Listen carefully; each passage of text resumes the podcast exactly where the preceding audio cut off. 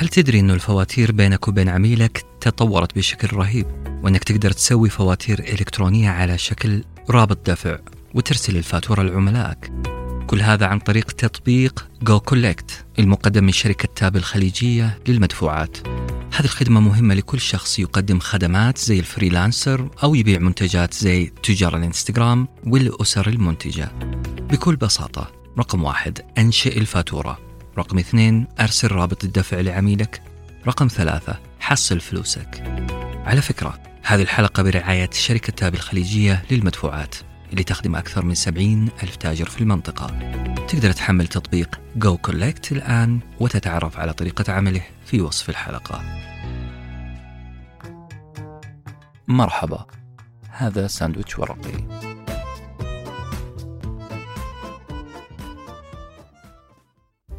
سلسلة حلقات من كتاب فن التفكير بوضوح.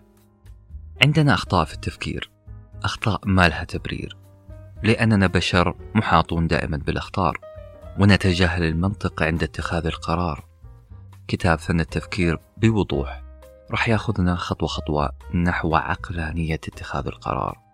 قليل من المنطق بل كثير منه. لذلك جهز كوب قهوتك.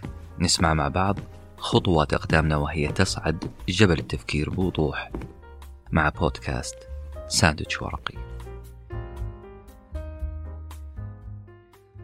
الحلقة الأولى عقلانية القرار.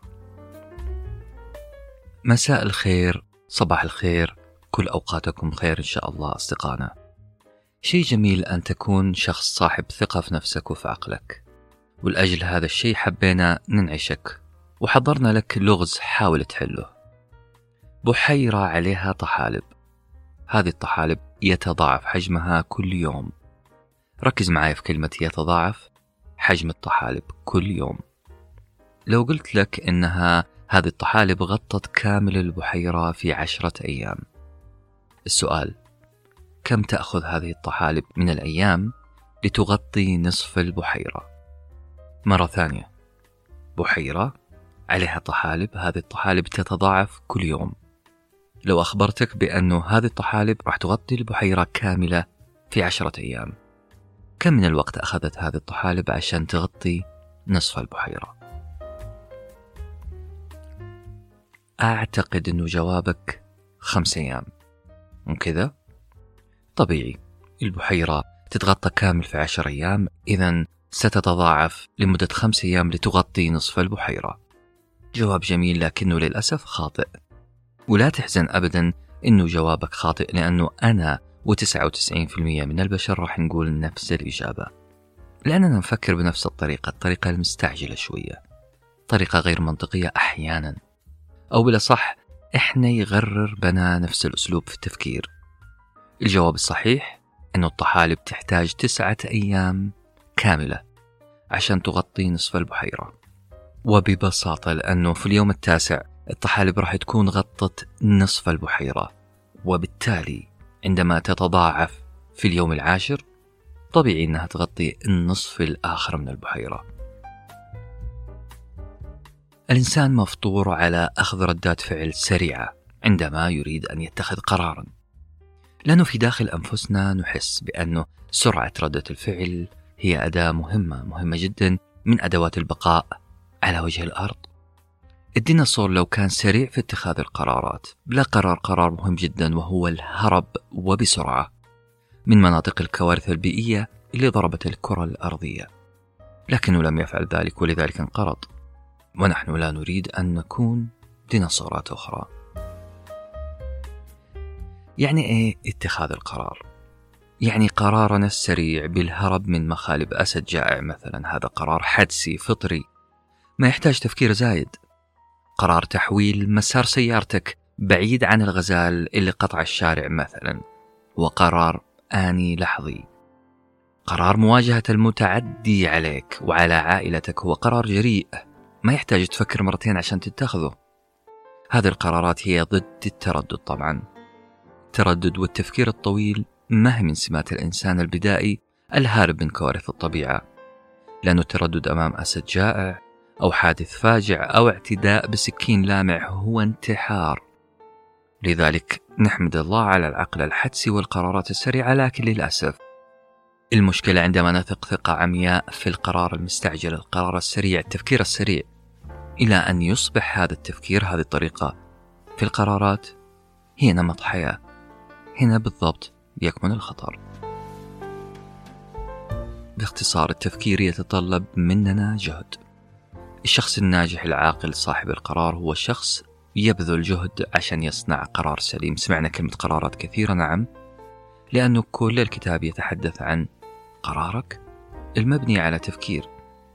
اقرأوا مثلا كتاب سيكولوجية الجماهير لغوستاف لوبون أو شاهد فيلم في اليوتيوب اسمه قرن النفس.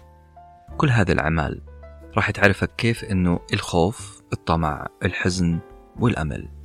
مشاعر كلها تعمل عملها في تفكيرنا المنطقي ولما أقول تعمل عملها أقصد بشكل سلبي.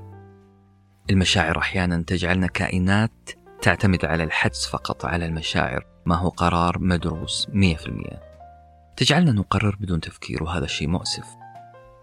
أصدقائي الحل بيدنا. الحل بأن نكون أقل حدة في ردات الفعل خاصة عندما يكون لدينا الوقت للتفكير في اتخاذ القرار. بيدنا أن نقرر قرارات عقلية بحتة منطقية بحتة وليست مبنية على العاطفة لذلك رحب بكل سؤال يواجهك مهما كان هذا السؤال سهل. اعطيها الاهتمام الكافي اعطيه الوقت والتفكير اللازم. لا تجري للجواب الأسهل والأقرب لنفسك. طبعا إذا كنت تريد أن تفكر بوضوح وهذا هو عنوان كتابنا فن التفكير بوضوح.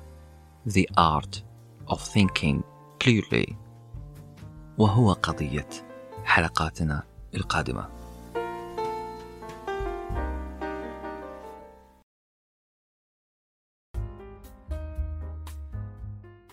الحلقة الثانية تصاميم السحاب.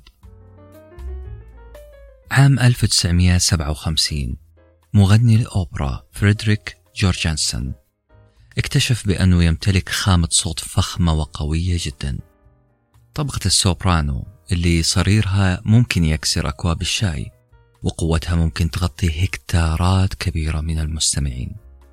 صوت قوي جدا أقرب للأسطورة اللي التصقت بكوكب الشرق. أم كلثوم حيث دارت شائعات بأن صوتها كان يحطم سماعات المسرح.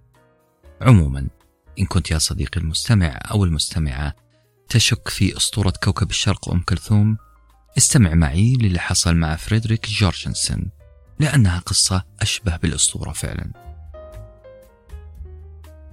فريدريك قرر أن صوته يستحق أن يتلذذ به الناس فقرر ونفذ. اشترى جهاز تسجيل وبدأ يسجل صوته وهو يغني وهذه حركة أعتقد كثير منا سواها. لكن فريدريك عندما استمع للتسجيل لاحظ ضجيج بسيط في الخلفية. الرجل وبكل أمانة. حاول أنه يركز في هذا الضجيج اللي كان شبيه بهمسات شبح. شبح يحاول إيصال رسالة غير مفهومة. مع المحاولات المستمرة لتحديد هوية هذه الهمسات اكتشف فريدريك إنها همسات مشابهة تماما لصوت والدته المقتولة. نعم والدة فريدريك قتلت. وصوتها بدأ يظهر في شريط تسجيل. قصة غريبة وقلنا لكم إنها أشبه بالأسطورة. فريدريك حاول لسنين وسنين أن يترجم تلك الهمسات. كان يحاول أن يفهم محتوى الكلام. المفاجأة أنه اكتشف السر وحل اللغز. كان الشبح أو صوت والدته في التسجيل يهمس بصوت مخنوق يقول ابن الصغير فريد هل تسمعني؟ إنني والدتك. أعتقد أنكم مثلي. وقفتم عند هذا الجزء وقلتم مستحيل يصير شيء زي كذا. لكن خلونا نكمل القصة. حياة فريدريك تغيرت بعد هذه الحادثة. تغير من شخص يرى نفسه على مسرح البولشوي في موسكو أو دار الأوبرا الملكية في لندن. تحول إلى شخص يحاول إثبات. أن الأموات يحادثون الأحياء على شريط كاسيت. تصرف غريب لكن مو هذه القصة الغريبة بس. لأنه في عام 1994 حصلت قصة أكثر أسطورية لامرأة مكسيكية. امرأة متدينة تدعى دايان ديسير هذه السيدة أخذت قطمة بريئة من التوست المقرمش وبمجرد أن وضعت التوست على الصحن رأت وجه على سطح التوست. رأت وجه مريم العذراء. صورتها متشكلة مكان تلك القضمة القضمة البريئة. تحولت حياة ديان بشكل دراماتيكي عندما احتفظت بهذه الرسالة السماوية وقوسين حول الرسالة السماوية. احتفظت بقطعة التوست في كيس بلاستيك وعرضتها على أبناء حيها ثم أبناء مدينتها. مكان القضمة بين قوسين البريئة اشتهر وأصبح له قيمة قيمة إيصال رسالة سماوية إلى أهل الأرض. جنت ديان من هذه الرسالة السماوية عشرين ألف دولار. لما باعت قطعة التوست ذات القضمة البريئة في مزاد علني. صديقي وصديقتي المستمعة ابتسموا لأنكم إذا ابتسمتم على فريدريك وديان فأحب أقولكم أنه كلنا فريدريك وديان. نعم إحنا كبشر نكره الغموض ولذلك نحاول أن نخلق معنى من كل شيء يمر علينا في الحياة. إحنا نشوف أشكال ونسمع أصوات إذا ركزنا عليها أكثر وأكثر حولناها إلى أشياء ذات معنى. ارفع نظرك للسحاب وتأمل في أشكال الغيوم. هذه البعثرة اللي ما لها معنى. للأسف هذا اللا معنى ستجد فيه مثلا تنين ينفث نيرانه وبجانبه طائرة F-15 استمع لصنبور المياه أو مؤشر الالتفاف بالسيارة وحتلاقي أنه فيه إيقاع عظيم جدا. ابحث في أثاث بيتك أو في نقشة السيراميك على الأرض. ستجد أشكال ووجوه لها معنى. خطين تحت معنى. نعم السر في كلمة معنى. نحن كائنات نحب معننة الأشياء. إحنا فريدريك وديان. ولا تزعل صديقي المستمع ولا تزعلي صديقتي المستمعة من تشبيهنا لكم بفريدريك وديان. لأنه إذا زعلت إحنا راح نشبهك بشخص آخر اسمه جون ناش. جون ناش هو بطل فيلم Beautiful Mind. فيلم Beautiful Mind هو فيلم أمريكي من مواليد 2001 قديم نعم لكنه لا يزال يحمل في قلوب وأذهان مشاهديه كل معاني السينما العظيمة والأفكار الخلاقة. بطل الفيلم جون ناش كان عالم رياضيات. عبقري في استخراج علاقات وقوانين بين الآلاف من الأرقام. أرقام ما لها علاقة ببعض لكن باستطاعته عنده عقل عظيم جدا عنده عقل جميل. Beautiful mind. هذا العقل كان يستطيع أن يجد علاقة بين الأرقام. هذه الأرقام وهذه العلاقات كانت تحادثه وتخبره بما سيحدث بالمستقبل. هذا الخبر جميل في الفيلم لكن الغير جميل في هذا الفيلم. هي نهاية البطل. لو فكرت أن تمتلك مهارة قريبة من مهارة جون ناش لازم تشوف الفيلم وتشوف نهايته. لذلك ركز في الكلام الجاي لمصلحتك. عقلك الجميل إذا وجد السحاب متشكل بطريقة غريبة. سيصدر أوامره بالبحث عن معنى خلف هذه التشكيلات. كل ما كانت الأشكال غريبة أكثر وأكثر والأصوات معقدة جدا وغامضة. كل ما سهل على العقل الخلاق أن يجد معنى أن يخلق معنى أن ينبش رسالة مبطنة وخفية خلف هذه الأشكال والأصوات. في سوق الأسهم مثلا كل ما تداخلت البيانات من مؤشرات التحليل الفني كل ما استطاع المحلل إيجاد علاقات وتوقع نتائج للسهم. عشان يقول لك بعدها اشتري يا حبيبي وقلبك قدك إحنا بارعين في إيجاد علاقات ورسائل خلف الأرقام خلف الصور وخلف الأصوات الغير مفهومة. الرسائل الخفية خلف الأشكال والأصوات. هي مغالطة فكرية اسمها وهم التشكلات. إحنا نبتسم أحيانا من الإذن للإذن خلال عيشنا الوهم. نشعر بأننا نخاطب بطريقة ما من شخص ما لهدف ما. هل هو نوع من التعزية؟ هل يشعرنا هذا الشيء بالاطمئنان؟ أكيد نعم. وأكيد أنه في ديننا فيه ما ورائيات في كلام عن الرؤى كلام عن العين. كلام عن معجزات الأنبياء وأحداث ما ورائية حدثت مع الصالحين.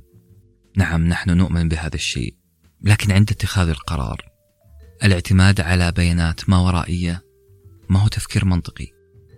إحنا ما نقول لك إنه لا يوجد توقعات أو علاقات بين الأشياء لا ابدا لأننا ما عرفنا من العلم الفيزيائي والميتافيزيائي إلا الشيء القليل جدا لكن نقدر نقول لا تقرر تطلق زوجتك مثلا أو تتركي زوجك مثلا.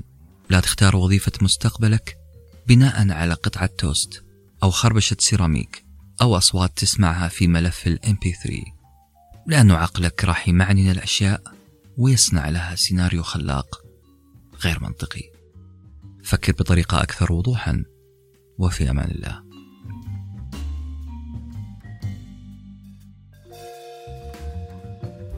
الحلقة الثالثة البرهان الاجتماعي. تخيل معي عزيزي المستمع والمستمعة تخيل أنك وقفت سيارتك جنب النادي الأدبي اللي في مدينتك. تمني النفس بأمسية شعرية دسمة. نزلت من السيارة ومشيت خطوات أمام باب النادي إلا وثلاثة أشخاص على ناصية الشارع. أشخاص ما تعرفهم أنظارهم متجهة لفوق ويتفحصون شيئا ما في السماء. بدون تفكير يا صديقي بدون تردد يا صديقتي. ولا تنكروا أرجوكم بدون تردد راح ترفع نظرك لرؤية هذا الشيء المثير في السماء. هذه الحادثة حصلت معي أنا شخصيا. بلا صح دائما تحصل معي. بمجرد أن أرى شخص يوجه كاميرته أو عينه تجاه منطقة معينة في الفضاء في أجزاء من الثانية يفتر مخي بسرعة مكوكية ويقول في شيء ما في السماء. لابد أن أراه. كنت أتهم نفسي بأني فاضي بأني أنجرف خلف أي مثير. أي شخص يطالع في السماء جرني وراه أني طالع في السماء. إلى أن اكتشفت الحقيقة أنه أنا وغيري نعمل نفس الشيء. والإجابة في كلمة واحدة فقط إحنا تم التغرير فينا بسبب شيء اسمه The Social Proof. أو قوة الدليل الاجتماعي. قبل ما نتكلم عن قوة الدليل الاجتماعي تذكرون معي قصيدة اسمها الحلزونة. هي قصيدة هزلية استخدمت في إحدى الأفلام المصرية وهدفها كان استعراض الجانب السلبي مما يسمى بالشعر الحداثي أو ما بعد الحداثي والفوضوية عموما. تخيل أنك حضرت أمسية شعرية بنفس هذا المستوى. وبدأ الشاعر يلقي على مسامع الحضور قصيدة الحلزونة. أتوقع مجرد توقع بأن حواجبك ستقترب من بعضها امتعاضا واستهجانا. هذا ما هو شعر هذا كلام ما له أي معنى؟ راح تقول شيء زي أنا مالي ومال الشعر أنا وش اللي جابني هنا؟ وبينما أنت تتحدث أو تتحلطم مع نفسك من قصيدة الحلزونة وبدأت تحث نفسك على الخروج من هذا المكان؟ إذا بأحد الحضور يصفق على شطر شعري زلق من القصيدة الحلزونية. مباشرة راح يصفق شخص آخر جنبه ثم اللي بجنبه ثم اللي بجنبه ليشتعل بعدها الحضور تصفيقا حارا على الأعجوبة الأدبية اللي سمعوها. في هذه الحالة لا مناص لك إلا أن تجلس وقد تصفق. والأكيد أنه راح يبدأ يتسلل إلى عقلك. شعور متضارب وتساؤل مشوب بشك قائلا فيه ربما ربما في مجاز معين صورة شعرية معينة فلتت من بين يديني وأعجبت الناس. ربما في القصيدة ما يعجب فعلا. لا بد أن هناك شيء جميل في الحلزونة. أنت لو مسافر ودخلت مطعم وشفت الزباين كلهم بعد ما يأخذون طلبهم يتركون عملة معدنية في طبق أو علبة حلاوة مثلا. ما هو الشيء المتوقع اللي راح تعمله وأنت أيضا خارج من هذا المحل؟ أكيد أنك راح تترك قطعة معدنية كذلك زي باقي الناس. ليش تعمل كذا؟ لأنه ببساطة زي ما يقول المثل المصري دا سلو بلدهم. هذه طريقتهم في التعامل هذه ثقافتهم. وأنا راح أمشي معهم.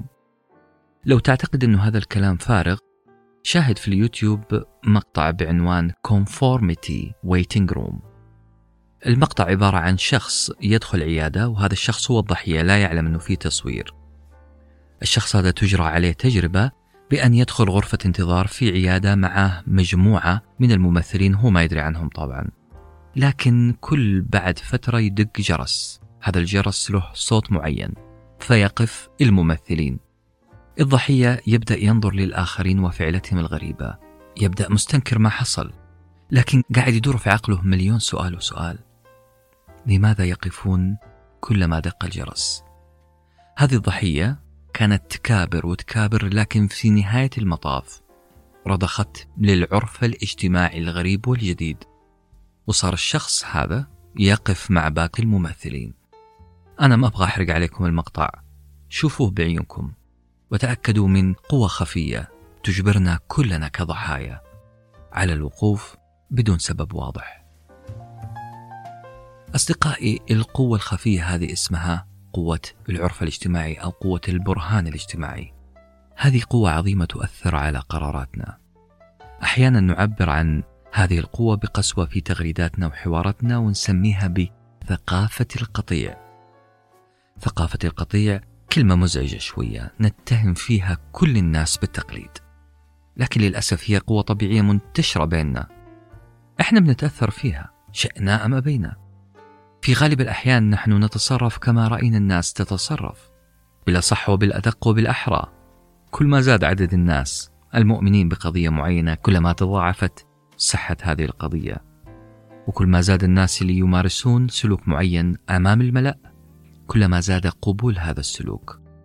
واقرأ عن التأثير الاجتماعي تأثير الناس بعضها ببعض في كتب التسويق الحديثة. وستجد في هذه الكتب العجب. لكن في سؤال محيرني. إحنا كبشر الله من علينا بجهاز عظيم بين أكتافنا. ليه ونحن أصحاب هذا الجهاز العظيم نفكر بهذه الطريقة؟ الجواب البسيط جدا. لأنها كانت دائما طريقة فعالة للنجاة من الموت والبقاء على قيد الحياة. الاستفادة من تجارب الآخرين والوثوق في اختياراتهم قد يكون فعلا survival skill أو مهارة نجاة في الحياة. مو لازم أجرب كل شيء عشان أتخذ قرار. مو لازم أخوض تجارب مع الأسود والتماسيح والبراكين والنيران عشان أعرف خطرها. يكفي إنه غيري يفتح عينه. على الآخر وينطلق هاربا عشان أعرف أنه في خطر محدق بالمكان. احتمال يكون أسد أو ثعبان. لا أعلم لكن في خطر. تقليد الآخرين هي مهارة مفيدة من أجل البقاء. لكن يجب أن لا نسمي هذه المهارة الفطرية والقرار الحدس السريع تفكير منطقي. أصدقائي السيء في التفكير القطعاني أنه قد يشكل رأي عام شامل على خطأ. نفس ما حصل أيام النازية. عندما انهزم الجيش الألماني وبدأت تتساقط الكتائب الواحد وراء الثاني. طلع مهندس البروباغندا الألماني جوزيف جوبلز جوزيف صاحب أعلى صوته في الحشد العظيم من الألمان. هل تريدون حربا عظيمة أكبر من أي شيء يمكن تصوره اليوم؟ وقتها زمجرة الحشود بصوت واحد هو الموافقة. بينما لو سألت هؤلاء الجنود على انفراد كل واحد لوحده هل تريد حربا عظيمة فعلا؟ لا جاوبك الجندي لا أبدا. أنا أريد أن أرجع إلى بيتي مع زوجتي وأبنائي وأن أتناول معهم وجبة الأوز الألمانية. لذلك أصدقائي خلونا نتذكر مقولة الروائي البريطاني سامرسيت موغام اللي قال لو حتى خمسين مليون شخص كرروا مقولة غبية فستظل المقولة غبية.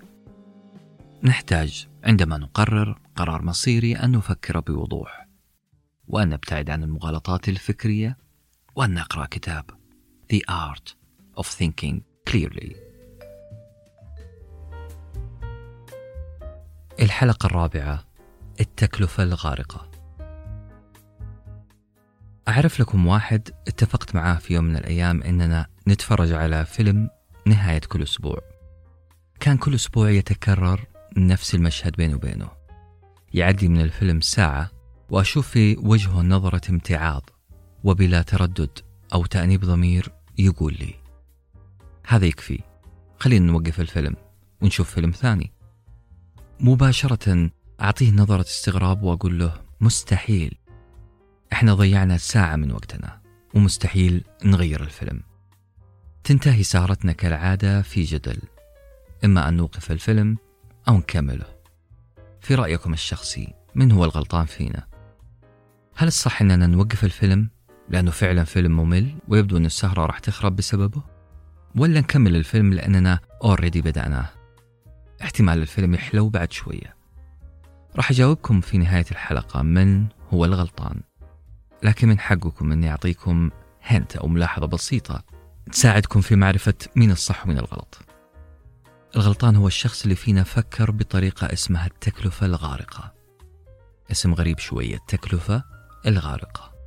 خلونا نشوف مين فكر بطريقة التكلفة الغارقة أنا ولا صديقي. التكلفة الغارقة هي طريقة تفكير كلنا نمارسها. هي الخوف من أن ننعت بالتردد وبالتراجع.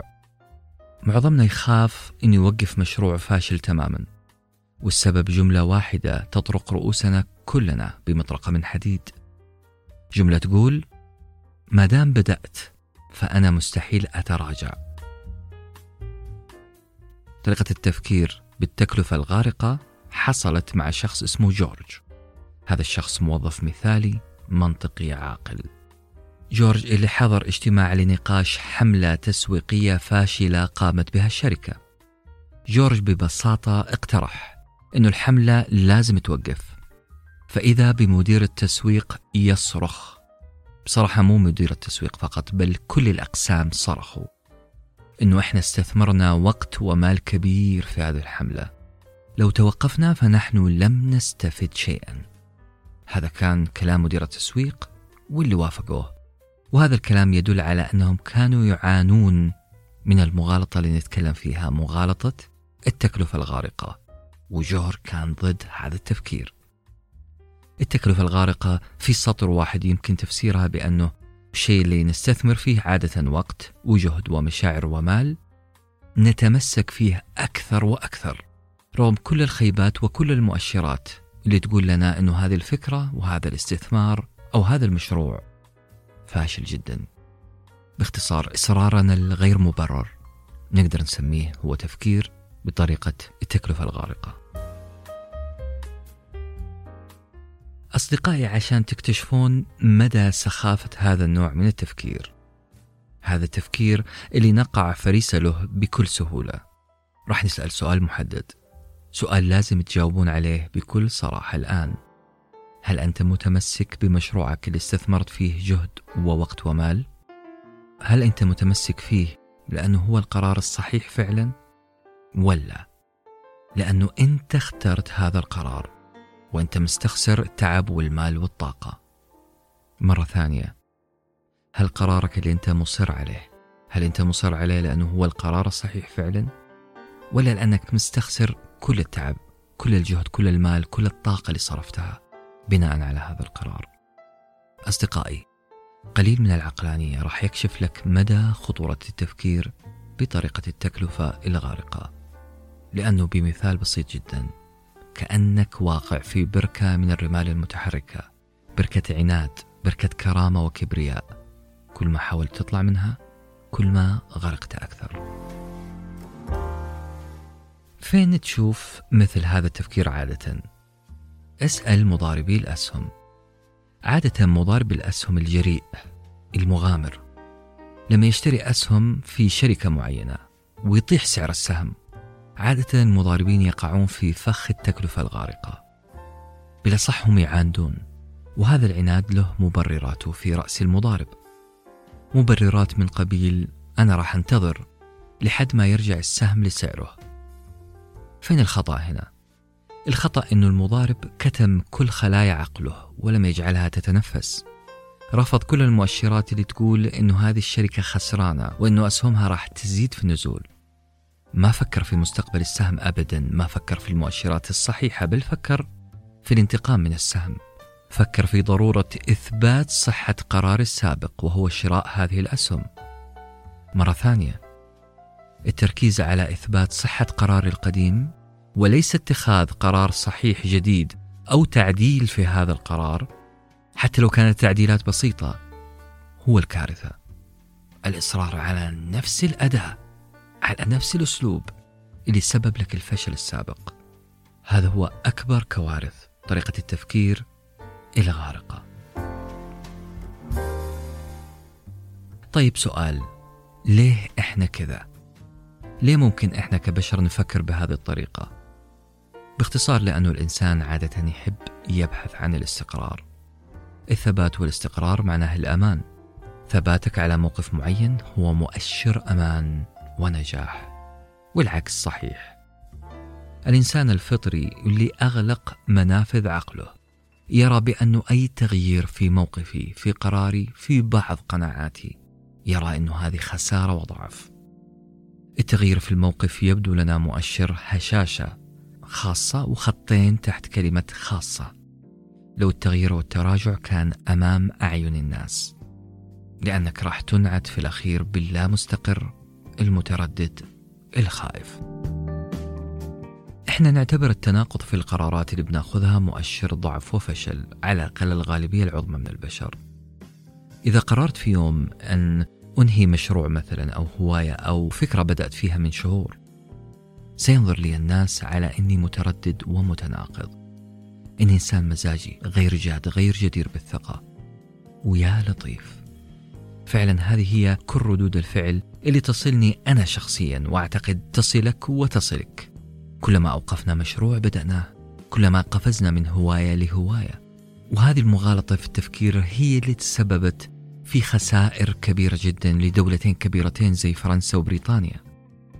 فرنسا وبريطانيا استمرت في الصرف على طائرات الكونكورد رغم كل المؤشرات اللي تقول إنه هذه الطائرات فاشلة.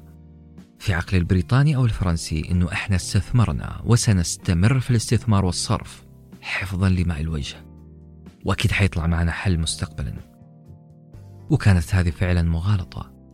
وعشان كذا علماء النفس وعلماء المنطق سموا هذا النوع من التفكير مغالطة تأثير الكونكورد.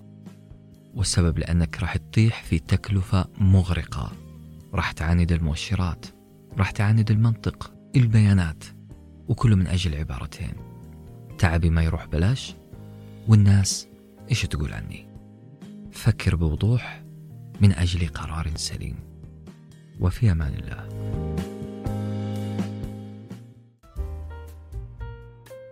الحلقة الخامسة الأثر المتأخر. أحد أصدقائي صرخ في يوم ما قائلا أنا كائن عقلاني rational. يعني وقت الجد وهو غالب وقتي أضع خطا فاصلا بين عقلي ومشاعري. قراري أتخذه بمنطق بعيد عن العاطفة.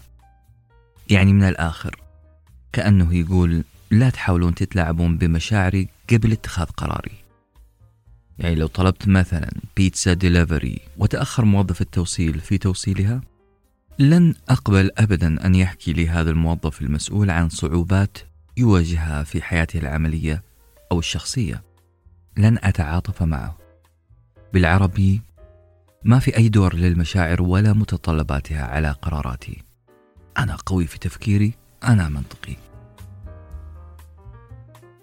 أصدقائي هذه المقدمة البسيطة كانت ضرورية لنشرح فيها المغالطة الفكرية لهذه الحلقة. في الغالب قد نعجب أنا وأنت بهذه الشخصية.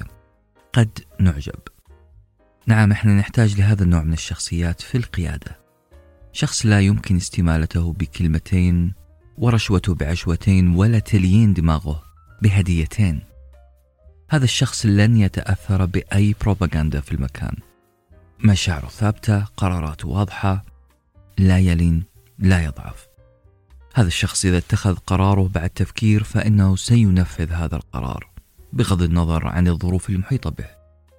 رغم إعجابنا بهكذا قوة نفسية وقيادية، أقول لكم شيء، لا تعجب كثيرا يا عزيزي، لأن هذا الشخص القائد القوي الصارم جدا سيتأثر في يوم ما سيتأثر شاء أم أبى لذلك ممكن أن ننظر لعيني هذا الشخص الصارم بكل حنان ونقول كلنا ضحايا البروباغندا يا عزيزي.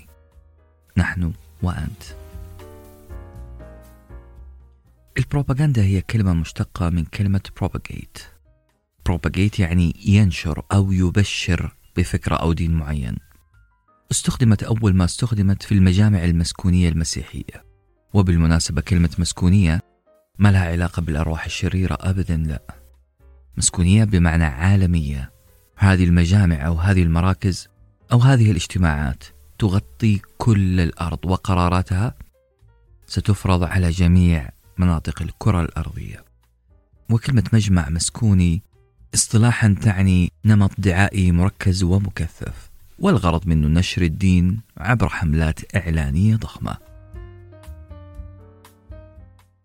أما كلمة بروباغندا فهي فعلا حملات إعلانية ضخمة. هي نمط دعائي مركز ومكثف يهدف لترويج مجموعة من الرسائل عشان نشكل رأي عام في قضية ما. مثلا السوق الأمريكي في فترة من الفترات احتاج أنه يرفع من مبيعات التباكو أو السجائر فقرر أنه يعمل حملة إعلانية عن طريق إمرأة.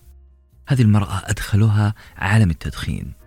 عملوا بروباغندا مناسبة وبدأوا عملية تطبيع تدخين المرأة.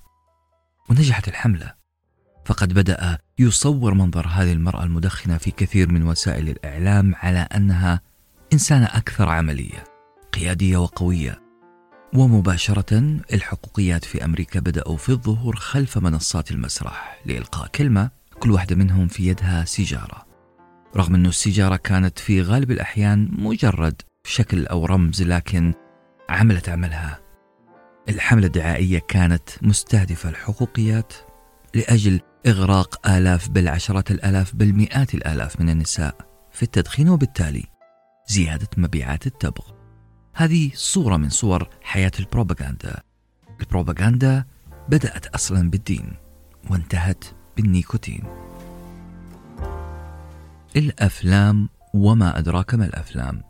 متعة ترفيه إثارة. والأهم رسالة. الأفلام تعترف بأنها تقدم فن وفلسفة بعيدة عن المصالح الشخصية لجهة هنا أو هناك لكن خلونا نتفق على مبدأ معين.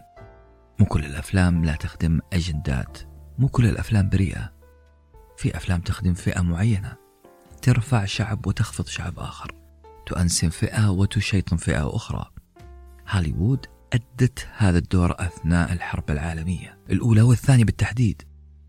أهم هذه المهمات كانت شحن الجنود الأمريكيين للقتال ببسالة. الحكومة الأمريكية صرفت المليارات على أفلام هوليوود. كانت غالب الأفلام تبرر الحرب الأمريكية على مناطق عدة في العالم. مركز الحرب في الجيش الأمريكي قرر أن يقيس مدى تأثير البروباغندا على الجنود الأمريكيين. وللأسف ظهرت النتائج. كان في رسوب جماعي. نعم. دراسات كثيرة جدا أظهرت أن البروباغندا اللي كانت الأفلام تحاول أن تفجرها في المجتمع الأمريكي بل في العالم قد فشلت. لم تؤثر أي تأثير عظيم يذكر significant ما أثرت على حماسة الجنود الأمريكيين ويحق لنا هنا أن نسأل لماذا؟ أحد الأجوبة ممكن يكون العناد.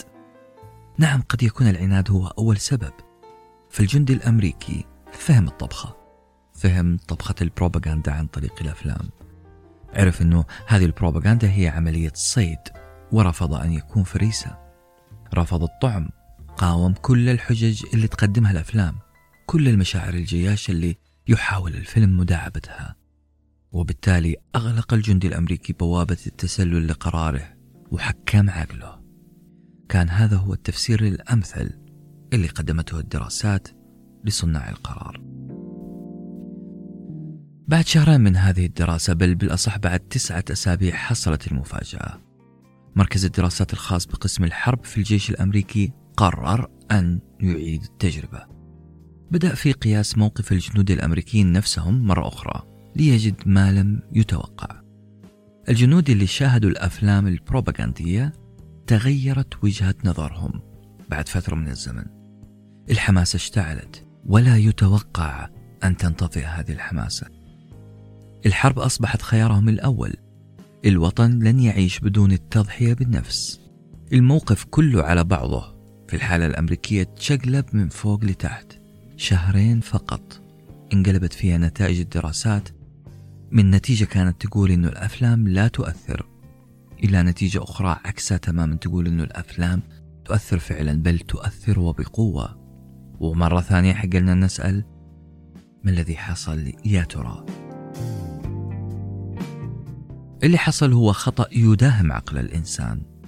فبعد أن يتعامل الإنسان مع معطيات معينة بمنطقية شديدة بعد ما كان يحارب موقف معين بناء على حجة هو تبناها. يمر الوقت ينسى هذا الإنسان المنطق ينسى الأسباب المنطقية اللي وضعها يتناسى بطريقة أو بأخرى موقفه ثم يتذكر فقط الحجة المضادة اللي كان يحارب ضدها. والمصيبة مو هنا بس. المصيبة أنه هذا الإنسان اللي كان ضد حجة سينتكس على عقبيه ويتبنى الحجة المضادة. يعني مو بس ينسى الموقف القديم بل يتبنى الحجة المضادة. نعم الإنسان عادة يترك موقفه الأساسي وينساه ثم يتبنى الحجة التي قالها خصمي صاحب البروباغندا. لذلك لو سألك شخص ما الذي خرجت به من هذا البودكاست راح تقول له التالي إنه كلنا معرضين لتأثير البروباغندا. لو ما كان اليوم ممكن بكرة أو بعده أو بعده. إنه هذا التأثير أو هذا الخطأ في برمجتنا التفكيرية تسمى بال sleeper effect. ولو سألك شخص مرة ثانية ماذا استفدت من البودكاست قل له أنا عرفت إنه الفكرة مثل اليرقة. قد نشمئز منها عند النظرة الأولى. لكنها تزهر كفراشة. لن نستطيع إلا الإعجاب فيها. طيب الحل. الحل في ثلاث خطوات قدمها الكتاب. رقم واحد. لا تقبل أي نصيحة ليست مثبتة أو مدلل عليها دلالة واضحة. عادة الشخص اللي بيقنعك بنقطة حيتلاعب على مشاعرك راح يخوفك يرغبك يرهبك يغريك. لذلك لا تقبل أي نصيحة. ليس مدلل عليها تدليل منطقي. رقم اثنين تجنب مصادر المعلومات ذات الأجندة أو ذات المصلحة. نحن في بلدنا قد نتعرض لحملات عن طريق وسائل الإعلام أو أي طريقة أخرى.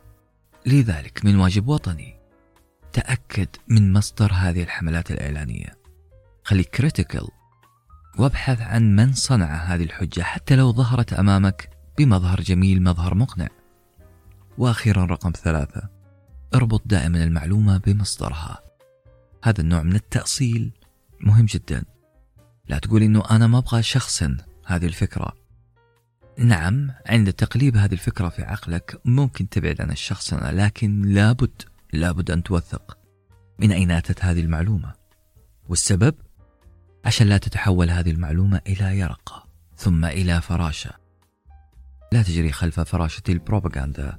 لانها قد تذهب بنا إلى هاوية لا منطق وفي حفظ الله. الحلقة السادسة تجاهل القاعدة. أصدقائي الأرقام لا تكذب واسألوا عبد العزيز. عبد العزيز هو شاب مرتب مهتم بهيئته أعرفه أنا شخصيا. عبد العزيز يحب كتب الفلسفة والفنون الحداثية يرتدي نظارات دائرية تشبه نظارات مالكوم إكس. ويغرق نفسه بلترات العطور ويفكر مليا قبل أن يتكلم. معظم صوره تجد خلفها كتب ومراجع منهمك في الكتابة. سؤالي هنا صديقي المستمع والمستمعة هل هل تتوقع عبد العزيز؟ ألف. سائق شاحنة ولا باء؟ محاضر في جامعة وبالتحديد قسم آداب. صديقي إذا اخترت الإجابة باء فخليك جنبي. لأني أنا وأنت و99% من البشر راح نختار نفس الإجابة النظارة الدائرية البرواز والاهتمام بالهيئة ومنظر الكتب والاهتمام بالكتابة كل هذه توصيف دقيق دفعنا دفعا لاختيار الخيار الثاني لكن أليست احتمالية أنك تقابل في الشارع سائق شاحنة أكثر بكثير من احتمالية لقائك لمحاضر جامعة قسم أدب؟ لو مشينا بالمنطق فإن الأرقام من المفترض أنها تدفعك لاختيار الخيار الأول. عبد العزيز ممكن يكون سائق شاحنة لأنه احتمالية أنه يكون سائق شاحنة أكبر من احتمالية أنه يكون محاضر لأنه أعداد سائقي الشاحنات أكثر بكثير من محاضري الجامعة قسم آداب. والسؤال المهم هنا يا ترى ليه تجاهلنا الاحتمال ذو الأرقام الكبيرة واتجهنا للأرقام البسيطة؟ ببساطة وبالبلدي وبشكل سريع نقول. لأنه عقلنا يصاب أحيانا بلوثة بسيطة. لوثة سماها كتاب The Art of Thinking Clearly تجاهل القاعدة الأساسية. هذا الخطأ أو هذه المغالطة المنطقية هي من أكثر الأخطاء المنطقية اللي نقع فيها. إحنا عشاق أن نصنع صور نمطية للناس وبسبب هذه الصور النمطية نجري بلهفة.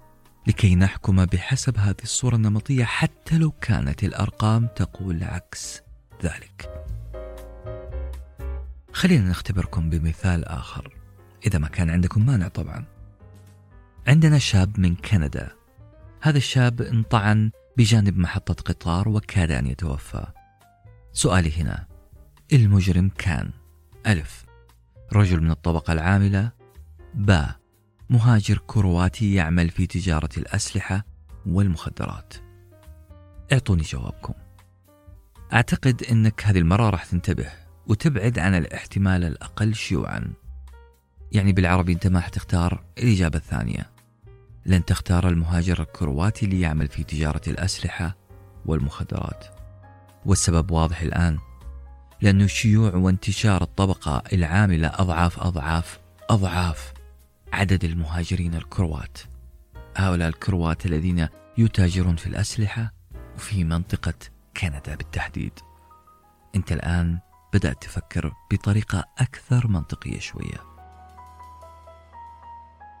كلامنا هذا عن الصور النمطية والابتعاد عن الصور النمطية والاعتماد أكثر على الأرقام مفيد لسبب.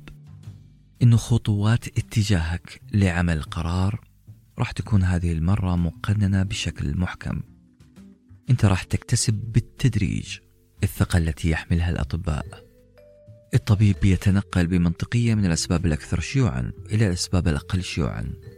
ما عنده لخبطة الصورة النمطية الطبيب يتنقل بمنطقية أكبر ولذلك رأيه غالبا يكون سديد أكثر وتدخلاته تحترم جدا. وهذه هي نفس الحركة اللي يعملها موظف ال IT. الموظف اللي إذا اتصلت عليه وتقول له عندي مشكلة في الطابعة راح يتدرج منطقيا لحل المشكلة عندك. من الأسباب الأكثر شيوعا إلى الأسباب الأقل شيوعا. فلا تزعل منه إذا قال لك طف الجهاز وشغله لأنه هذا واحد من أكثر الأسباب اللي تخلي الأجهزة لا تعمل.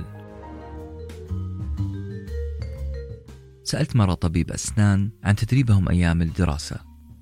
هل درسوهم هذه المغالطة؟ جوابه كان جميل. هذا الطبيب قال نعم إحنا درسنا هذه المغالطة على يد دكتور ولا كل الدكاترة. وفوقها هذا الدكتور درسنا شيء اسمه differential diagnosis أو التشخيص التفريقي. يعني الطبيب في البداية يسأل المريض عن مدينته بالأول لأنه بعض المدن عندهم مياه الشرب من الآبار وهذه المياه مشبعة بالفلور. فالأسنان تتلون عند أهل هذه المنطقة. يعني اللون اللي في أسنان هذا المريض؟ مو تسوس بل صبغة فقط. الطبيب بيعمل شيء أشبه بتصفيات كأس العالم. يصفي العامل المؤثر وراء العامل المؤثر وراء العامل المؤثر. يستثني منها مجموعة ويرشح أخرى بحسب ما يقوله المريض. الطبيب يتعامل بمنطق الأكثر شيوعا. في النهاية أصدقائنا نقول لا تضع الأكثر شيوعا بعيدا عن المعادلة. ادرس مشروعك أكثر لا تغفل الأرقام فالأرقام لا تكذب.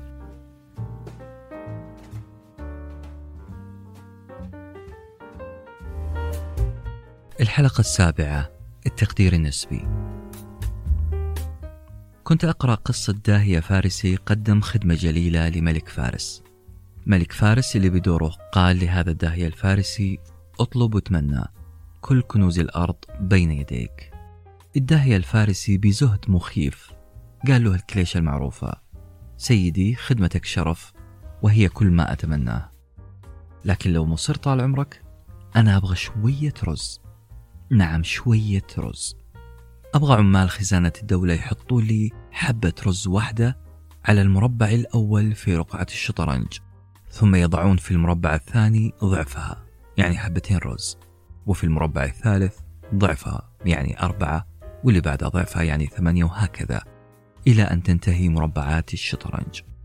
الملك الفارسي رفع حاجب ثم بارك له الطلب وشكره كثير على زهده. لكن اللي حصل شيء ثاني. هذا الداهية أنهى خزانة الدولة الفارسية من الرز. احتكر كل الرز لفارس وما جاورها. لأنه كانت هذه نتيجة طلبه الغريب. الرجل طلب أن يضاعف كمية الرز في كل مربع. حسبها صح. لاحظوا المربع الأول كان فيه حبة المربع الثاني حبتين الثالث أربعة الرابع ثمانية وهكذا. كم تتوقعوا حبات الرز؟ في المربع رقم عشرين. وأنا هنا أطالبك بعمل هذه المضاعفات لحد الرقم عشرين. اللي حصل إنه هذا الداهية لعب على الملك الفارسي باللوغاريتمات. وفاز طبعا. والأهم إني بعد هذه القصة بدأت أتوجس خيفة من اللوغاريتمات واللوغاريتميين. أصدقائي نعتقد أننا ببديهتنا نقدر نتخذ قرارات سليمة لكن للأسف أن هذا الاعتقاد خاطئ تماما. ثقتنا في قدراتنا العقلية مبالغ فيها شوية. خذ هذا السؤال عشان تتأكد لأني أنا تأكدت قبلك. عندك قطعة ورق. طويت قطعة الورق هذه من المنتصف ثنيتها. أكيد راح تكون أسمك بشكل بسيط جدا. طيب زيد أطويها مرة ثانية. راح تصير أسمك وأسمك. زيد كمان وكمان وكمان. السؤال كم تتوقع سمك الورقة؟ لو طويتها أكثر من خمسين مرة. كم سنتيمتر راح يكون سمك هذه الورقة؟ وقبل ما تجاوب راح أسألك سؤال ثاني مباشرة وراه. لو قدمت لك عرضين العرض الأول راح أعطيك كل يوم ولمدة شهر ألف ريال. كل يوم ألف ريال. أو العرض الثاني إني راح أعطيك اليوم الأول عشر هللات وبكرة ضعفها عشرين هللة وبعدها ضعفها أربعين هللة وهكذا لمدة شهر. سؤالي لك هل حتختار العرض الأول ولا العرض الثاني؟ خذ الآن يا صديقي المفاجأة. نرجع للورقة. الورقة اللي طويتها مرة واثنين وثلاثة خمسين مرة. الورقة اللي سمكها أربعة في الألف من الإنش. لو طويتها خمسين مرة كم حيصير سمكها خمسة سنتي عشرة سنتي متر مترين عشرة متر؟ لا حيكون سمكها سبعين مليون ميل. نعم نعم وكمان واحدة نعم. سبعين مليون ميل راح يصير سمك الورقة اللي ثنيتها على بعضها خمسين مرة. يعني من هنا إلى الشمس. أما السؤال الثاني تأخذ ألف ريال كل يوم لمدة شهر ولا تأخذ في اليوم الأول عشر هللات وفي اليوم الثاني تتضاعف وهكذا لمدة شهر. لو اخترت الأول فمبروك أنت حتاخذ مبلغ ثلاثين ألف ريال. عشرة في ثلاثين يوم ثلاثين ألف. بينما العرض الثاني لو قبلت فيه فأنت حتكسب نهاية الشهر عشرة مليون ريال. صديقي أنا عارف أنك انصدمت. لكن لو اخترت الجواب الأول لا أنت صديقي ولا أعرفك التفكير العقيم. نعم إحنا متهمين بتفكير عقيم إذا جينا من مبدأ اللوغاريتمات. هذه تهمة ما حد يبغى يسمعها لكن هي حقيقة. التلاعب في اللوغاريتمات ذكرناه في حلقة سابقة حلقة البحيرة المليئة بالطحالب لو تذكرون هذا السؤال. لكن لأنها مغالطة خطيرة جدا ومتكررة في حياتنا. قررنا نعيد الكلام عن هذه الظاهرة اللي هي النسب التقديرية. إحنا جيدين جدا في حاجة اسمها النمو الخطي linear growth. النمو الخطي هو أي زيادة منتظمة سهلة الحساب. لأنه سهل عليك أنك تحسب المبلغ الشهري اللي حتجنيه إذا واحد قال لك أنا بعطيك كل يوم ألف ريال لمدة ثلاثين يوم. تضرب ألف في ثلاثين يطلع لك ثلاثين ألف. شيء سهل جدا لكن صعب. صعب وصعب جدا أنك تحسب النمو التقديري. صعب تقدر خطورة الموقف. ولذلك أصدقائي أنا وأنتم لازم ننصح بعض بموضوع فهم النمو النسبي والنمو التقديري لتفكير أكثر منطقية. وبقي لنا السؤال. هل خطير أننا نخطئ ونرتكب مغالطة تهميش أو تجاهل أو عدم الإحساس بالمسؤولية أمام هذا النمو التقديري؟ طبعا خطير. خطير عليك كمتلقي أو مستمع خطير عليك كتاجر خطير عليك كموظف. أي شخص ممكن يأثر على قرارك بلغة الأرقام وأنت على بالك أنه هذه اللغة لغة صحيحة لا تكذب لكنه إذا استخدم طريقة النمو التقديري فهو قد يمرر عليك قرار أو يزف لك خبر سيء باستخدام هذه اللغة. اللي ما نفهمها لا أنا ولا أنت. لغة النمو النسبي التقديري. كارثة ثقتنا في عقولنا البديهية أنه سهل التلاعب عليها. واحدة من هذه الطرق هي النسب. أنا شخصيا صرت أتحسس فعلا من الشخص اللي يكلمني بالنسب. مو لأنه أسلوبه خاطئ لا بالعكس. إحنا نبغى نسمع أرقام. لكن لأني ماني مستعد لفهم هذا النمو النسبي واستيعاب كمية الأرقام والإحصائيات والنسب فأنا في الغالب عدو ما أجهل. الحل هو أن نستخدم لغة الأرقام نعم. ولكن يجب أن نحذر من سحر الأرقام وخاصة السحر اللي يسمى بالتقدير النسبي.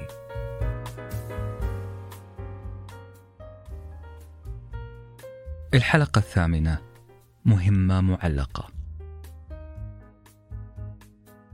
أنام ملء جفوني عن شواردها ويسهر الناس جرها ويختصموا. دائما ما أقول هذا البيت بكل فخر واعتزاز. أدعي بأني أنام ملء جفوني عن شواردها لكن الحقيقة أني أنا من يسهر جراها ويختصم خلوني أعترف. أنا مشوش الذهن قليلا بل جدا. والدليل هو روتين دخولي للمنزل. أنا عادة أدخل بيتي وما أدري إني دخلت إلى أجمل مكان في الدنيا. فرشت لي السفرة فيها ما لذ وطاب من صنائع يدي زوجتي العزيزة. أبنائي يلتفون حولي بقبلاتهم وأحضانهم. الجو مهيأ لكي أسعد بهم ومعهم وبنفسي ولكن نفسي اللي أتكلم عنها ليست هي نفسي فعلا. نفسي كانت في تلك الدقائق دقائق دخولي للمنزل هي عقل يفكر يضرب أخماس في أسداس عقل مشغول بمليون فكرة وفكرة. آملا بأن ينهي مشروعه القادم. أنا مش أنا والسبب إني لم أنهي مهمة بين يدي. اللي للتو قلته كان استعراض حالتي كلما كانت بين يدي مهمة لم أنتهي منها بعد وهي حالة منتشرة بين الناس. الشخص تجده مغمور من رأسه لقدميه مغمور في التفكير في إجابة على سؤال. كيف سأنهي المهمة؟ معظم الناس يفكرون بهذه الطريقة لكن في برلين عام 1972 حصلت قصة غريبة. طلاب جامعة قد يتعدون العشرة الطلاب. كانوا مع دكتورهم في مطعم. النادل أمامهم يأخذ الطلبات الواحد تلو الآخر لكن الغريب أنه هذا النادل ما كان يكتب ولا كلمة. ما كان معاه الورقة الصغيرة اللي متعودين نشوفها مع النادل. كان فقط يسمع الطلب ويرد بكلمة أوكي لو ركزنا في وجه النادل في تلك اللحظة فلن نجد أي علامات تعجب أو لخبطة. وجه مفرود وأذنان صاغيتان وذهن صافي. فور انتهاء الطلاب من الطلبات انطلق هذا النادل كالأسد المزمجر ليبلغ الطباخين بالداخل بكل الوجبات المتنوعة التي طلبت. الطلاب اندهشوا من ذاكرة هذا النادل الذاكرة الحديدية وأخذوا يتهامسون في الموضوع. الشاهد هنا أن العشاء انتهى. خرج الطلاب ومعهم البروفيسور. لكن أحد الطلاب نسي بوكه نسي المحفظة في المطعم. فرجع يأخذها. قابل النادل وسأله لو سمحت هل رأيت محفظتي؟ النادل سأله باستغراب وأين كنت تجلس يا سيدي؟ سؤال غريب طبعا. النادل ذو الذاكرة الحديدية مستحيل يسأل سؤال زي هذا. طبيعي أنه الطالب أيضا يستغرب ويقول له أنت صاحب ذاكرة نووية معقول أنك ما تتذكر وجهي؟ معقول ما تتذكر أين كنت أجلس؟ يبدو أنك تتلاعب معي أيها النادل هذا الشيء اللي كان يدور في ذهن الطالب الطالب اللي اكتشف لاحقا أنه النادل فعلا لا يتذكر وجهه بل لا يتذكر وجوه الزبائن وهنا يطلع لنا سؤال مهم كيف لذاكرة قوية يمتلكها هذا الشخص. ذاكرة تتذكر عشر سندوتشات كل منها له مواصفات خاصة مع الأطباق الجانبية والمشروبات. كيف لا تستطيع هذه الذاكرة تذكر وجه زبون كان للتو يجلس في المطعم؟ الجواب جاء على لسان النادل. اللي قال أنا أحتفظ بطلب كل زبون في رأسي. إلى أن أقدم الطلب. أصدقائي اللي حصل هنا يسمى في علم النفس زيغارنيك إفكت. وهذا الاسم الغريب هو نسبة إلى سيكولوجية روسية. هذه المرأة الروسية لاحظت بأن عقل الإنسان ينسى بسرعة المهام التي انتهى منها. عقل الإنسان مبرمج على أن تظهر له تفاصيل مشروعه القائم. هذه التفاصيل اللي ممكن تعكر لنا صفو يومنا. تشغلنا تشغل عقلنا بعمليات مجهدة.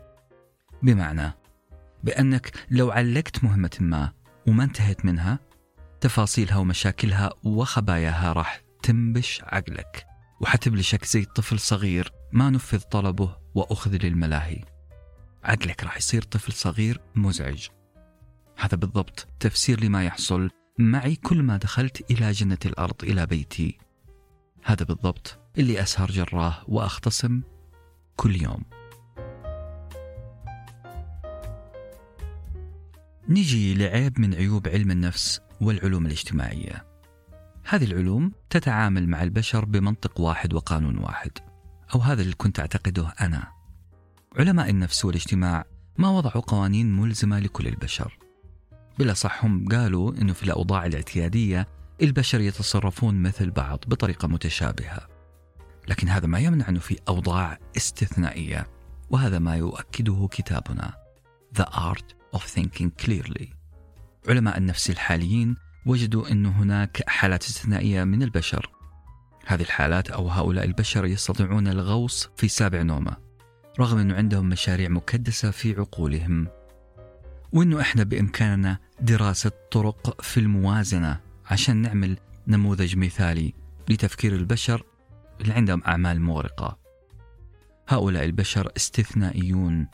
وصلوا لمرحلة من صفاء التفكير ونقاء الذهن يؤهلهم على التعاطي مع كل لحظة بلحظتها بدون تشتت.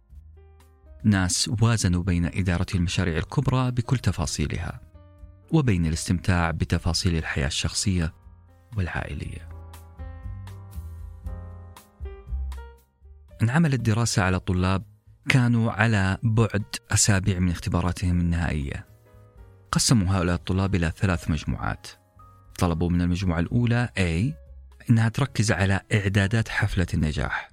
المجموعة الثانية B طلبوا منهم أن يركزون فقط على الاختبار. أما المجموعة الثالثة C فطلبوا منهم أن يركزون على الاختبار وفي نفس الوقت أنهم يجهزوا خطة دراسة متدرجة ومفصلة. إذا A, B, C ثلاث مجموعات. A إن طلب منهم أنهم يركزون على إعداد حفلة النجاح. B طلبوا منهم يركزون على الاختبار فقط. C طلبوا منهم يركزون على الاختبارات ويجهزون خطة دراسة إعدادا للاختبار. بعد فترة طلبوا من هذه الثلاث مجموعات تمرين معين. التمرين يطلب منهم إكمال مجموعة كلمات ناقصة ومن خلال الكلمات اللي حيختارها الطلاب لتعبئة الفراغات سيعرف الباحثون ماذا يدور في أذهان هؤلاء الطلاب؟ كانت الكلمة الناقصة هي PA PA الباحثين طلبوا من الطلاب أن يكملون هذه الحرفين عشان تصير كلمة. طلعت النتيجة كالتالي. الطلاب اللي مركزين على إعدادات حفلة النجاح كتبوا كلمة party ومعناها حفلة. المجموعة باء اللي مركزة على الاختبار فقط كتبوا كلمة panic خوف. أما المجموعة الثالثة اللي طلب منهم الإعداد للاختبار وإعداد خطة دراسة مفصلة فكانوا أكثر المجموعات استقرارا وبعدا عن القلق. كتبوا كلمات متنوعة. هذه الدراسة مهمة اللي قامت بها جامعة فلوريدا. طلعت بنتيجة. النتيجة هذه تصرخ بكلمة مبروك. أنت تقدر تعيش خضم مشروع ضخم وفي نفس الوقت تتحرر من الضغط والقلق. فقط إن كان عندك خطة عمل مفصلة وواضحة. والآن يجي الكلام المهم. المؤلف مؤلف كتاب The Art of Thinking Clearly يصر عليك أن تقرأ كتاب آخر اسمه Getting Things Done للمؤلف ديفيد آلن. مختصر هذا الكتاب يقول أنك ضروري وللإبتعاد عن القلق عند أداء المهام عليك أن تقسم كل مهمة كل مهمة عندك من 20 إلى 50 جزء صغير جدا. يعني بالعربي فتت مشروعك لإجراءات صغيرة جدا. دون هذه الإجراءات وضع لها خط زمني. ونيجي للمفارقة الظريفة. كلما طرقت بالشاكوش على المهمة الكبرى كلما صغرت في عينك هذه المهمة.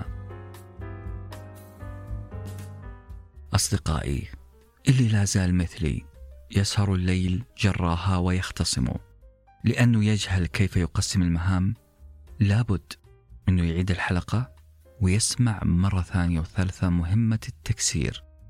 تكسير المهمات. وفي حفظ الله.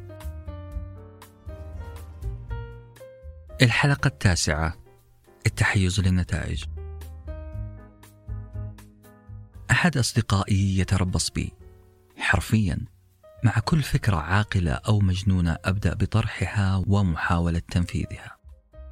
تربطني بصديقي علاقة قوية صداقة قوية رغم اختلافنا.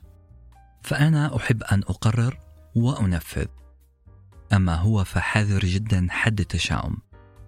حكمتي في الحياة دع الخلق للخالق. وحكمته هو لا تضع البيض كله في سلة واحدة. الاختلاف هذا جميل لأننا نكمل بعض. لكن هذا الكلام والود اللي بيننا ما يمنع أنه فعلا بدأ يؤثر علي بحذره الرجل مو بس حذر الرجل ينتظر أي سقطة مني لكي يقول لي جملته الأشهر. أنا ما قلت لك؟ آخر مرة أسمع فيها هذه العبارة كان لما غسلت السيارة خلال الأسبوع الماضي. غسلت السيارة وكنت سعيد جدا بها لكن نزل المطر وأفسد استمتاعي المؤقت بسيارتي النظيفة. صديقي أطلق رصاصاته قائلا. كيف تغسل السيارة؟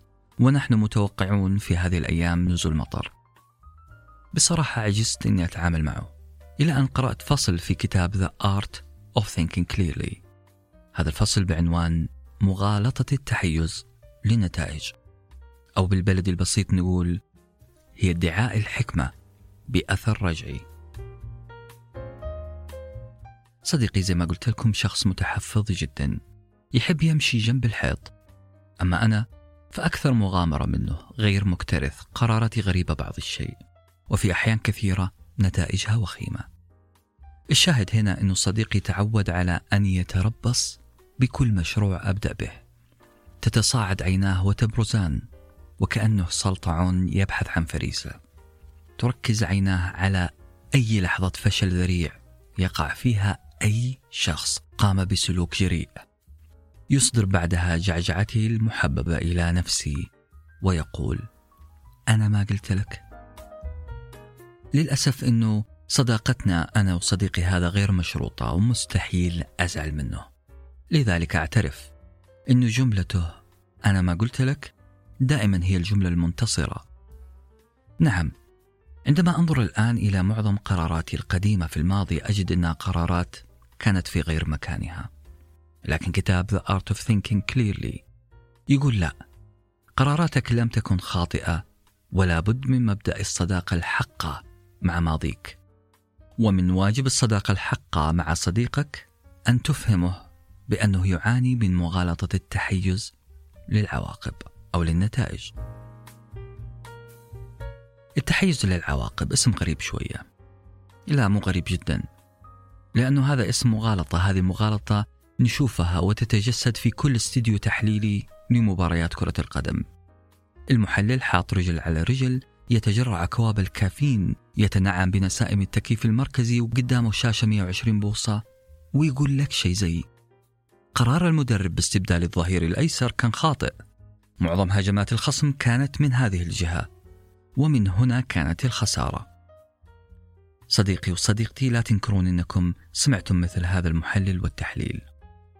اللي فات على هذا المحلل انه المباراة كانت تسير على ما يرام وانه المدرب اللي قاعد ينتقده الآن في الاستديو كان قرار سليم. قرار الاستغناء عن الظهير الأيسر كان في مكانه. المدرب ما أخطأ. لولا انه لاعب المحور في هذا الفريق تهور وانزلق على خصمه انزلاقة خرافية نفس لاعب المحور فقد أعصابه وشتم الحكم وطرد من الملعب شر طرده. وبعد هذا الطرد طبيعي أن يستغل المدرب الخصم هذا الوضع. طبيعي أنه ينزل جناح أيسر عشان يجهز على هذا الفريق. باختصار مدربنا اللي انتقد اللي استبدل الظهير كان قراره صحيح وقت اتخاذ القرار. أما كونك أنت في استوديو تحليلي وتحلل المباراة انتهت وعدت المباراة وتفرجت على الأحداث كاملة فهذا شيء ثاني. أنت كمحلل استوديو عرفت النتيجة وشفت التغيير وشفت الطرد وحكمت على المباراة بإجمال أحداثها. مو من حقك. وأنا آسف أني أقول للمحللين هذا الكلام. مو من حقك. تخطئ قرار صحيح أخذه المدرب لمجرد أنه أحداث المباراة اختلفت لمجرد أنه العواقب كانت خاطئة. بالعربي المغالطة هنا. هي الحكم على قرار بالنظر إلى عواقبه من دون الدخول في الحيثيات التي صنعت النتيجة. أصدقائي عشان لا نسخف الموضوع مرة ونوهمكم أنها مسألة استوديو تحليلي فقط. خلونا نشوف هذا النوع من المغالطات في أماكن أخرى على مستوى أعلى مثلا على مستوى الجيش الأمريكي. الجيش الأمريكي كيلت عليه الاتهامات بالتقصير وسوء التقدير. بسبب ضربة بيرل هاربر الضربة اللي سماها الجيش الياباني العملية زي. في هذه العملية الطيران الياباني باغت الجيش الأمريكي القابع في جزيرة هاواي عام 1941 معظم المحللين أشاروا بإصبع الخطأ والاتهام لقيادة الجيش الأمريكي. طبعا لعدم إخلائهم الميناء رغم الإشارات اللاسلكية التحذيرية اللي وصلتهم. في سنة 2021 إحنا ممكن نشوف خطأ تكتيكي وتقديري فادح قام به الأمريكان لأننا شايفين الأحداث كاملة. لكن و16 خط تحت كلمة لكن. في ذلك الوقت في يوم الثامن من ديسمبر عام 1941 كان في لخبطة كبيرة في الإشارات اللاسلكية. هذه اللخبطة جعلت صحة وجودة الإشارات محل شك كبير جدا. بمعنى آخر المحللين حكموا على سوء القرار الأمريكي من نتائج هذا القرار بدون النظر لحيثية مهمة الظروف التقنية والتي يمكن أن تفسد أي إشارة لاسلكيه تحذيرية في ذلك الوقت. القاعدة تقول بعد ما تاخذ قرار طبعا بعد ما تكون درسته دراسة وافية بعد ما تاخذ قرار نفذ وانت مرتاح الضمير لأنه طبيعي جدا أن تداهمك عوامل خارجية external factors وظروف عبثية وعشوائية random factors. هذه العوامل تعكر صفو رحلتك في تنفيذ القرار. القاعدة تقول لا تحكم على القرار بنتائجه خاصة إذا وجدت عوامل خارجية تؤثر في النتيجة. إحنا ما نعمل في معمل كيمياء. ظروف هذا المعمل قياسية ثابتة لا تتغير.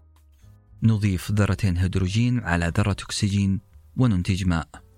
إحنا في عالم مليان مليان مؤثرات تلعب في حياتنا لعب. لذلك يا صديقي ويا صديقتي اللي تسمعوني الآن لا تزعلون جدا إذا نزل مطر وأفسد عليكم نظافة السيارة اللي للتو غسلتموها.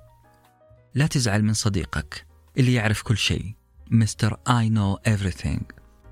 لا تزعل لما يجي وتفلسف عليك بجملة ليه غسلت سيارتك؟ كان واضح إنه المطر بينزل. ببساطة اسأله سؤال واحد مفهم. متى تتوقع نزول الأمطار مرة ثانية؟ صدقني سيبهت اللي يتفلسف عليك بناء على النتائج. وفي حفظ الله.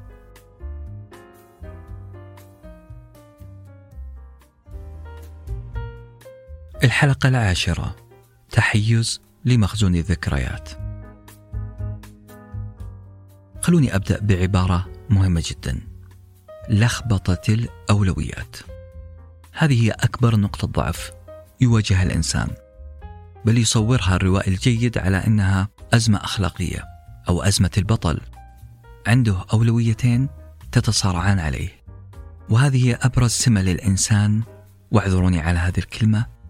الهش الضعيف. إحنا نميل ميلا عظيما لتفسير الحياة بحسب ما نراه. ما يتوفر لدينا من بيانات وخبرات ومعلومات هي اللي تصنع قرارنا. فمثلا وهو مجرد افتراض خيالي. لو القنوات الفضائية ومخرجي المباريات مباريات كرة القدم بدأوا يركزون في التصوير على قتالات اللاعبين لاعبي كرة القدم وتركوا التكتيك تركوا التركيز على المهارات وركزوا على قتالات اللاعبين طبيعي أن تسمع كثير من رواد كرة القدم ومحبيها يقولون بأن هذه الرياضة انتهت تشوهت انتهى زمن اللعب النظيف. والسبب أن الكاميرا ركزت على القتالات فقط بين اللاعبين. مثال ثاني لو حصل لا سمح الله حادث طائرة وتقارير الأخبار بدأت تركز على هذا الحدث. فسنقسم نحن المشاهدون سنقسم ألف أيمان بأن حوادث الطيران أخطر من أي وسيلة مواصلات أخرى. باختصار نحن سجناء للمتوفر لنا من معلومات.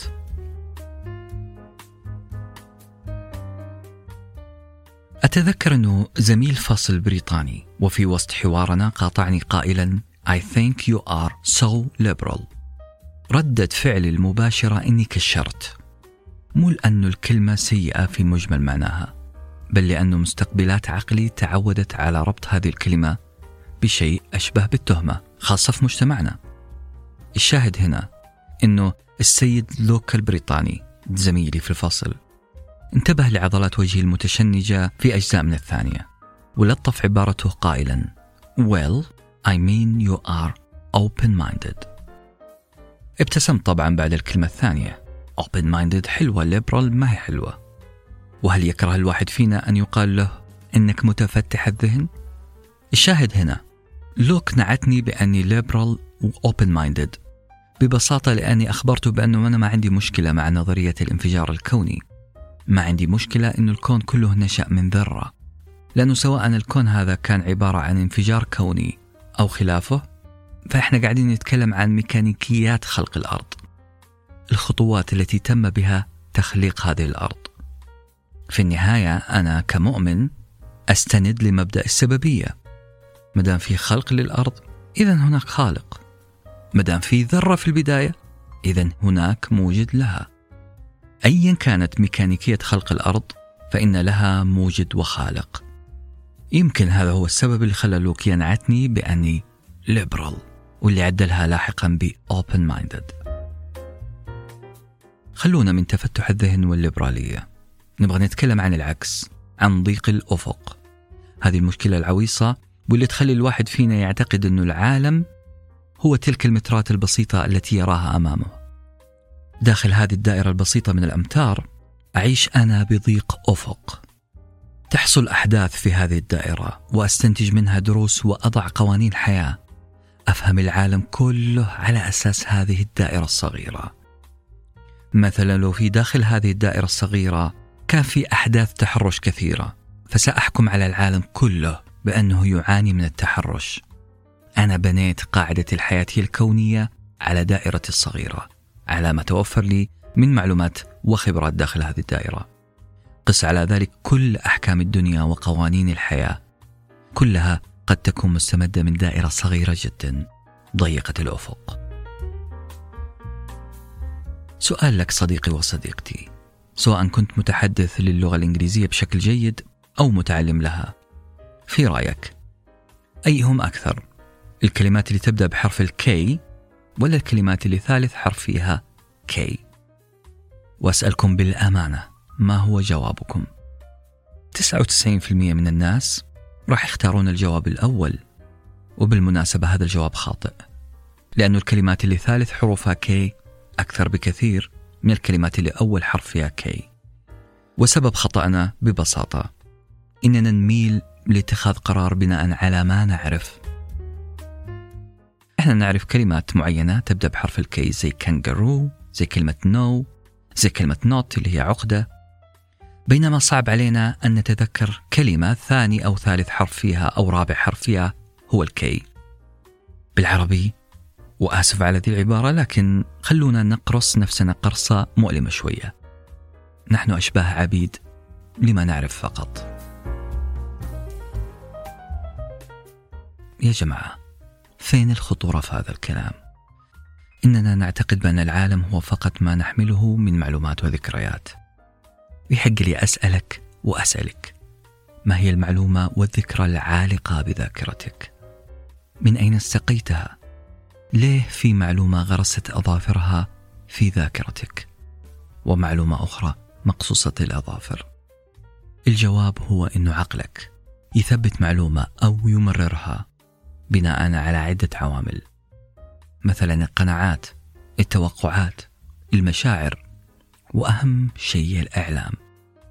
الإعلام إذا ركز وعاد وزاد في قضية ما ستصبح هذه القضية للأسف قضيتك أنت. وهذا هو المحزن. أن تصبح قضاياك هي قضايا أريدت لك ولم تردها أنت. بعيدا عن نظرية المؤامرة وبعيدا عن أنه فيه قنوات معادية تحمل أجندة سياسية وأيديولوجيات معينة. هذه طبيعة الإعلام أصلا. أنه يبحث عن الكوارث عن القضايا الحساسة عن ال critical issues لأنه في النهاية يبغى يبيع. يبغى يجذب انتباهك والأسوأ أنه يبحث عن تشكيل عقلك وتحديد أولوياتك. خير دليل على ذلك هو المثل المشهور بين الصحفيين اللي يقول bad news is a good news. ومعناها الخبر السيء بالنسبة للأرض والبشرية هو خبر جيد بالنسبة للصحفي. الصحافة تدور لك زلزال هنا سقوط طائرة هناك تعرض لك هذه القضايا من كل زاوية وتبدع في كتابة التقارير الخاصة بها. هذا هو الإعلام هذه هي الأخبار اللي تجيب زباين. كذلك من الطبيعي أن يصيبنا وسواس القلق من الدنيا. إننا نتحسس من الطائرات أن نتعرق خوفا من كلمة رختر كذلك طبيعي جدا إننا ما نقدر نتذكر الأخبار الحلوة على الشاشات. طبيعي أن تكون السوداوية هي الأقرب لأذهاننا لأن الصحافة ليل نهار لا تبرز إلا الكوارث. باختصار أولوياتنا تلخبطت. عقولنا تنسى ملايين الرحلات الآمنة وتتذكر أدق التفاصيل الخاصة بحادثة طائرة ركز عليها الإعلام. قراراتنا تتأثر بوضوح المعلومات اللي في بالنا. فانتبه ممن تأخذ معلوماتك لأن قرارك سيبنى عليها. وفي حفظ الله. كنتم مع ساندويتش ورقي وجبة معرفية نتشارك لذتها.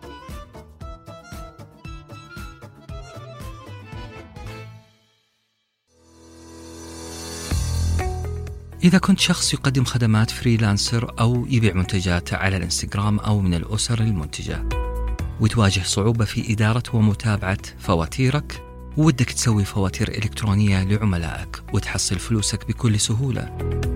الحل في تطبيق Go Collect المقدم. من شركة Tap الخليجية للمدفوعات. هذا التطبيق يساعدك تسوي فاتورتك على شكل رابط دفع وترسلها لعميلك على الواتساب أو SMS أو الإيميل.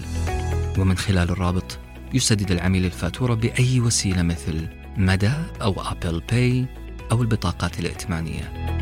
بكل بساطة رقم واحد انشئ الفاتورة. رقم اثنين ارسل رابط الدفع لعميلك. رقم ثلاثة حصل فلوسك. تطبيق Go Collect يدعم جميع بنوك السعودية والخليج ومصر والأردن ولبنان. هذه الحلقة برعاية شركة Tap الخليجية للمدفوعات اللي تخدم أكثر من 70 ألف تاجر في المنطقة. تقدر تحمل تطبيق Go Collect الآن وتتعرف على طريقة عمله في وصف الحلقة.